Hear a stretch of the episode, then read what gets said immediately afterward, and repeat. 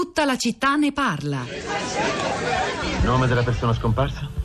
Ma non ce l'avete scritto da qualche parte? Ho risposto almeno mille volte. Nome della persona scomparsa, prego. Lei si è messo in contatto con la nostra ambasciata laggiù. Beh, sembra che sappiano soltanto che mio figlio è scomparso. Data della scomparsa. È sparito da due settimane. Potrebbe essere stato ferito o torturato. Ora della scomparsa. L'ho cercato dappertutto, ma è sparito. Analizzati tutti i dati, siamo giunti alla conclusione che Charlie si sia nascosto. Voi lo sapete benissimo che non si sta nascondendo. Tutto il nostro quartiere l'ha visto portare via dai soldati. Fammi un favore, cerca di risparmiarmi le tue tirate anarchiche da paranoica. Perché non te ne torni a casa? Io troverò mio marito per conto mio. Anzi, a dire la verità, ci sono addirittura persone che credono che sia stata un'idea di Charlie. Avrebbe potuto farlo per mettere in imbarazzo il governo facendo credere che loro arrestano gli americani.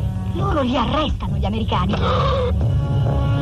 Che razza di mondo è questo? Ha detto che l'uomo doveva scomparire. Non è una dichiarazione pesante considerando che noi siamo qui per proteggere i cittadini americani? Come posso verificarlo questo? Non puoi. Io non lascerò questo paese finché non avrò trovato mio figlio. E questo era un estratto di Missing, scomparso, un film importante, bello, del 1982 di Costa Gavras che racconta la vicenda di un giornalista americano, Charles Horman, scomparso nel Cile dopo il colpo di Stato di Augusto Pinochet, settembre 1973, una magistrale interpretazione di Jack Lemmon, mi ricordo. E, beh, questo estratto ci riporta ad una vicenda molto attuale, cioè alla sentenza nel processo di primo grado emessa ieri dalla terza corte d'assise eh, di Roma mh, eh, in- nel processo sulla cosiddetta operazione Condru, quella famigerata strategia di coordinamento tra le dittature eh, latinoamericane di diversi paesi, Bolivia, Cile, Perù e Uruguay, per eliminare la dissidenza che portò alla morte anche di 23 cittadini di origine italiana. Ci sono state eh, otto condanne, eh, otto ergastoli, tutte in contumacia però. E c'è un po' di delusione tra chi ha seguito questa vicenda perché l'unico torturatore che poteva essere messo in galera perché si è rifugiato in Italia a Battipaglia, l'uruguaiano Jorge eh, Troccoli, è stato assolto per mancanza di prove. Di tutto questo, se volete saperne di più, visto che c'è un filo diretto con il tema che abbiamo invece provato a toccare noi oggi, rimanete in ascolto perché Radio Tremondo ne parlerà con tanti ospiti tra pochi minuti. Eh, social Network, Rosa Polacco, ciao. Ciao Pietro, buongiorno a tutti. Comincio con un tweet stamattina, un tweet di ieri pomeriggio eh, da Ilaria Cucchi. Eh, grazie a tutti per il sostegno, voglio dire a tutti che bisogna resistere, resistere, resistere e avere fiducia nella giustizia. 191 risposte, 1800 retweet e 4100 mi piace. Questo era l'aggiornamento di qualche minuto fa.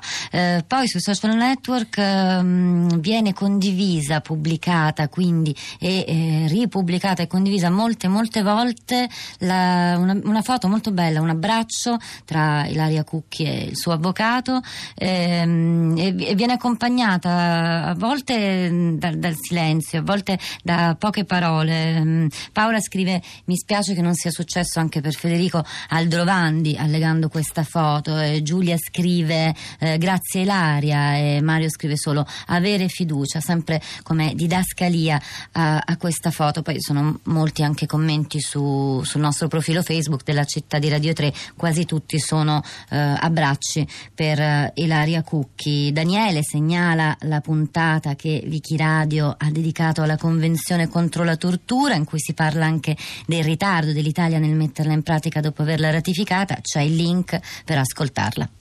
Antonio da Bologna, buongiorno e benvenuto.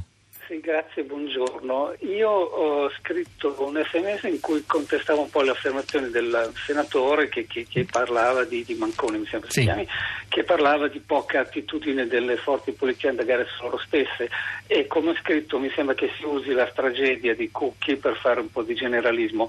Ognuno di noi nella propria cronaca locale, al di là di fatti eh, esplosivi nel senso mediatico come l'Uno Bianco, ognuno di noi nella propria cronaca locale, Bologna, Milano, Roma, quant'altro, anche piccole città, ha, ha letto e legge di poliziotti che arrestano altri poliziotti, di, di- di- di indagini che, che vanno contro le affermazioni della- del poliziotto rispetto alla persona che ha arrestato, per cui gli anticorpi ci sono. E in chiusura dico che io a un eventuale referendum contro la tortura voterei no, ma non perché voglio che si picchino le persone, per qualunque errore potrei finirci anch'io, ma perché sarebbe come ammettere che noi abbiamo dei- dei- delle bestie assetate che hanno...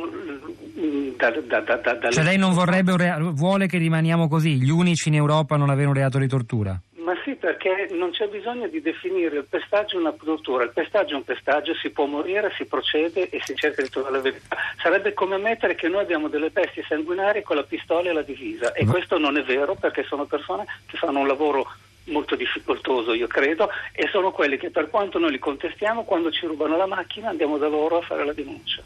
Grazie Antonio. Armando da Grosseto, buongiorno e benvenuto. Pronto, buongiorno, buongiorno a voi, grazie. Io eh, facevo un'osservazione, secondo me le organizzazioni in generale sono organizzazioni come le forze armate, come i sindacati, come forse in misura minore i partiti stessi, sono sostanzialmente sane, però hanno questo difetto che tendono a nascondere al loro interno le loro mele marce per paura di un danno d'immagine all'organizzazione stessa, senza capire che è esattamente il contrario, che la gente si fida delle forze armate, si fida dei partiti anche, se questi, una volta che individuano qualcosa che non funziona al loro interno, lo rendono pubblico e si puliscono in questo modo.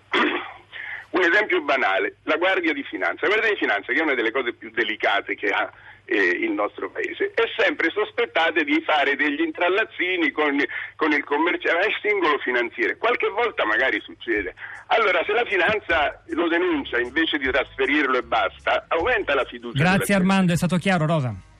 Un tweet per chiudere, verità per Giulio, da quell'account eh, lì, la rabbia, la lotta, la speranza, la giustizia, Ilaria Cucchi, emblema di chi non si arrende. Allora, è il momento di Radio Tremondo, come vi dicevo, e noi continuiamo a lavorare sulla città di radiote.blog.rai.it nel frattempo Florinda Fiamma ha pubblicato altre, altre cose che direi vale proprio la pena di leggere. C'era Piero Brancari stamani alla parte tecnica, Piero Pugliese alla regia, Pietro del Soldai Rosa Polacco a questi microfoni, al di là del vetro, Cristina Faloci, la nostra curatrice Cristiana Castellotti, che vi salutano e ci risentiamo in diretta domattina alle 10.